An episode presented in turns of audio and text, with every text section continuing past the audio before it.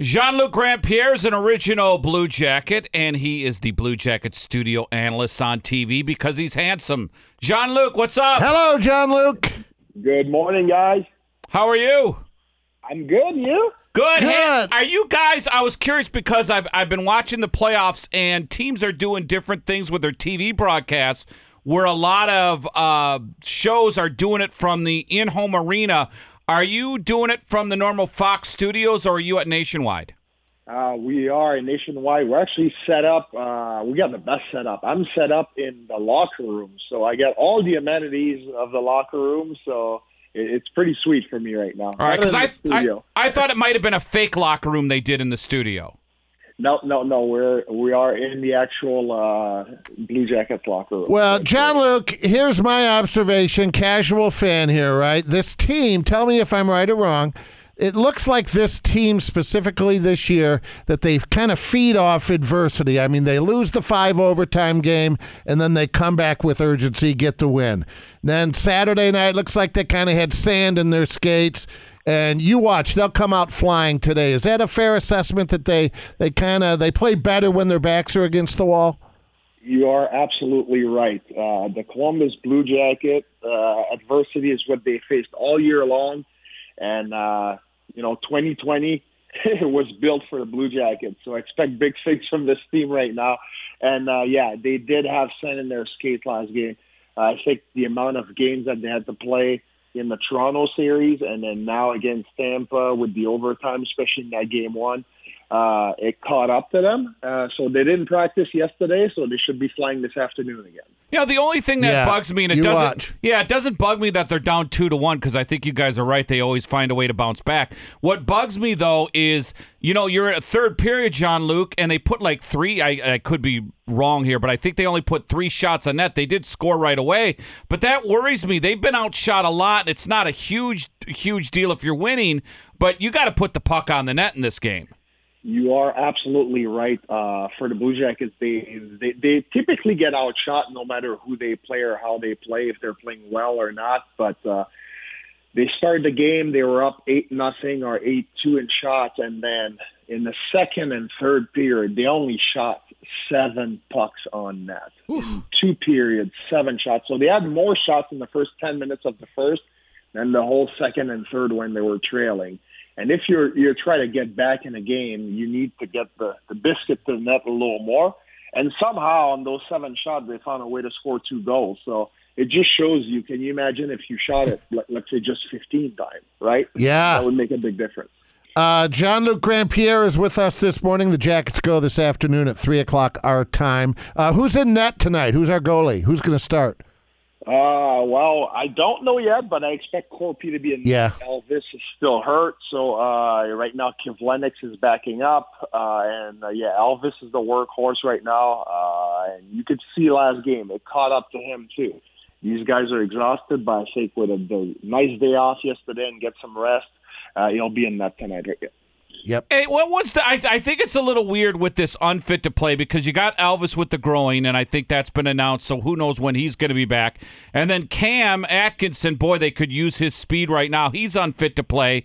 Uh, have you heard anything about Cam? And I just think it's weird in general. How, and I get the COVID sensitivity, but I think it's very weird of the league of the just the flat unfit to play. Yeah, they got rid of the uh, lower injury, lower body and upper body injury. Uh, now it's literally just unfit to play. So the way they did it is, uh, I believe, with the agreement with the Players Association. Uh, for you know players' privacy, they did not want you know in, in case there were to be any positive test, uh, they did not want the player in question to be identified necessarily. So that's how they go with the unfit to play. However, the NHL did a great job with the bubble. I didn't see the numbers this morning. They release them every Monday. But as of last Monday, there was zero positive tests in over three weeks in the bubble. So that's a great sign. And they did a great job when the players were training and allowed to go back and forth from their house. I think the NHL players, too, have done just a great job of being responsible. Uh, I noticed in the third period that Tort started switching up the lines, and then later in the third period, he was switching them a little bit more. Do you think he goes back to what he was doing before the game, or do you think at this point he's just trying to figure it out? I think you will go back to the way the game started and what we've seen uh, what we saw in game one and two. Uh, what he was trying to get is some ju- because the guys that are playing the big minutes were hurt, they were hurting and you could see it. So he figured, hey, I'm going to give Eric Robinson and uh, Emil Bemstrom a little more ice time. These guys are, you know, they're more rested because they don't play that much. They play about six to eight minutes a game typically. So he knew he would get some energy from these guys, and uh, they performed well. But I think today everybody's rested. They'll go back to the big. Yeah. And Jean Jean Luc. Let's go back to the bubble for just a second because you you just mentioned you're here in town. Uh, with the studio show, what are you hearing? Uh, maybe you know off the air. What are you hearing from the players about how life is in the bubble? Are they getting tired of it already, or they know that it's they were prepared? You know what I mean? I, I haven't heard of anybody getting tired of it yet. They do say that it, it feels kind of like a mini prison, but you know, prison, obviously. I mean, let's not kid ourselves. Yeah. Uh, but uh, honestly, uh, the whole thing with the bubble is really weird because in my role, you know, I'm not a reporter, so a lot Right. of time I'll go in the locker room and have one-on-one conversation with certain players, and we kind of talk like, you know, off the air, just talk about stuff and hey, how you enjoying Columbus, etc. Well, now we really don't have the chance to do that because everything has to be done through Zoom. And the media availability is not just me with them. It's like all the reporters, anybody Yeah. in the NHL from any team can listen to our conversation. Right. So there's no real insight about, hey, you guys having fun? Is it bad? But you know, some guys are definitely struggling. Uh, I saw Tuukka Rask from the Boston Bruins opted out of the bubble to go join his family. So you know, he was the starting goalie for Boston, and then he left the team. So it shows you that it must play a little bit on uh, the guys' Because. I mean, in the NBA, that's all you hear. That's as big a story as the games. Unfortunately, Well, they're allowing visitors A lot of family, whining, yeah. lot of whining in the NBA, and you don't hear that in the hockey. Yeah, uh, you know, hockey players are a different breed. Right.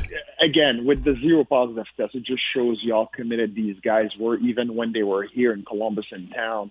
Uh, but yeah, I saw the story about uh, was it Lou William going to, you know, the the strip bar. Yeah, chicken wings. He's Yeah, they got chicken good wings. They got good wings. Yes, yeah, and then uh, the last one I heard was the Seattle, uh, the Seattle undrafted free agent that went to camp and tried to sneak his uh, girl into the hotel with some Yeah. issue. so yeah, it shows you a little bit like yeah, you, you need discipline. Uh, and that's the only way that's going to work. Uh, it doesn't matter if they put you in a prison. If you're not disciplined, something's going to happen. Uh, Jean Luc Grandpierre is with us. You can watch him today. Uh, Blue Jackets studio show. Blue Jackets dropped the puck at three o'clock for Game Four in that one. Jean Luc, let me. Maybe I'm acting like a barbarian here, but let me throw this out to you. So when I started watching hockey, you could leave the bench and actually jump on the ice and fight guys. But I've always thought I'm not a big fan of just fighting to fighting, like dropping the gloves at uh, the face-off. But I've always thought there's a strategy behind fighting in hockey. And when you don't have crowds, you're playing in the afternoon, a different environment. I just haven't. I just would figure, just me, that you could use fighting as a strategic aspect of the game to get your team going. And I just haven't seen it yet. Maybe I'm just completely off base with that. Yeah. So you are off base because time has changed. Yeah, I know I'm that, from the- yeah. I, I'm from the old school mentality, like you. Sometimes where I'm like, gosh, somebody get something going. whether Yeah. it's a big hit, Yeah. or like a fight. But yeah, the game has completely changed now, and uh, trust me. John Tortorella, uh, even you know, he's kind of like us. He he grew up in the old school mentality. He coached in that in that era, so he gets it as well. But now the game is all about stick checking and changing momentum of games is literally just you having a good offensive shift and creating some pressure on the opponent. Uh, so yeah, unfortunately, uh, the fighting part of the game is going away. You'll see one a spirited battle once in a while. You'll see one if somebody gets cross-checked and they lose their patience. Nick Foligno is very notorious for that. If he's not happy, he'll get something going. But beside that, yeah, the, the game has changed for the better. It's faster. But yeah, the uh, let's call it the violent part of the game is disappearing uh, quickly. Yo, I know it's it hasn't been around for years. I just There was figured, a fight Saturday night, though. Somebody did. I think it was Colorado. Well, that ain't I didn't. Oh, Colorado. I saw and the Phoenix? highlight of Colorado and Phoenix. There Or no, was it's a fight in Vancouver and that. Is it Vancouver and Phoenix? I know. I think it's Phoenix and Colorado. Yeah. Yeah. But it just Yeah. does. I just figured where when you're looking for it, you find an old school guy to do it. But I don't even know. Is there a single enforcer out there anymore? I don't think there is. Is there in the league? In the league, uh, like a true enforcer. Yeah, I don't think there isn't. is. Nope, nope, Yeah. there isn't. Wow, that's Well, amazing. Jody will get That out there. Yeah, yeah. Hey, uh, with, with this wrapping up, do, when you look at this series, three games in, is it Tampa what Tampa's doing right, or is it what the Blue Jackets are doing wrong? Uh, Tampa is doing a lot of. Tampa's a different team than last year. I'll tell you. They added some veterans. Uh, they, they got uh, so they went out and got like Pat Maroon from the St. Louis Blues, older guy, won the cup last year for experience. Uh, they brought in uh, Zach Bogosian from uh, Buffalo, uh, Coleman from uh, oh boy Jersey, and another guy uh, Goodrow over from New Jersey. So they went out and changed their makeup a little bit, and they brought a little more grit and character to their lineup. They're still highly, highly skilled, but now they got these guys that have been through the battles and have won, and uh, they're not just like uh, you know toe drag type players. And that really changed the whole attitude of the Tampa Bay Lightning. So they have a little more resiliency, and I think it showed in that game one. You know, going five overtime, you could see they they never quit. Last year, that would have been a team that would have tried to finish things up quick and say, all right, let's move on or lose this one. So uh, they're doing a lot of good things. They're getting in Korpisalo's face in game one and three, try to rattle Korpi, and clearly it showed that uh, the Jackets were on top of their game in game three, but it worked. So uh, Tampa has made some adjustment, and uh, you know, I think the Columbus Blue Jackets need to play their game because when they're on top of their game, they're really hard to beat, no matter what the uh, the, the game plan is. But uh, you know, it's not the same Tampa team. So yeah, I got to give them credit. They're playing really well. All right, we'll watch you on TV today. We'll today. see you today, Jean Luc. All right, guys. See ya. All right, Bye take care. bye.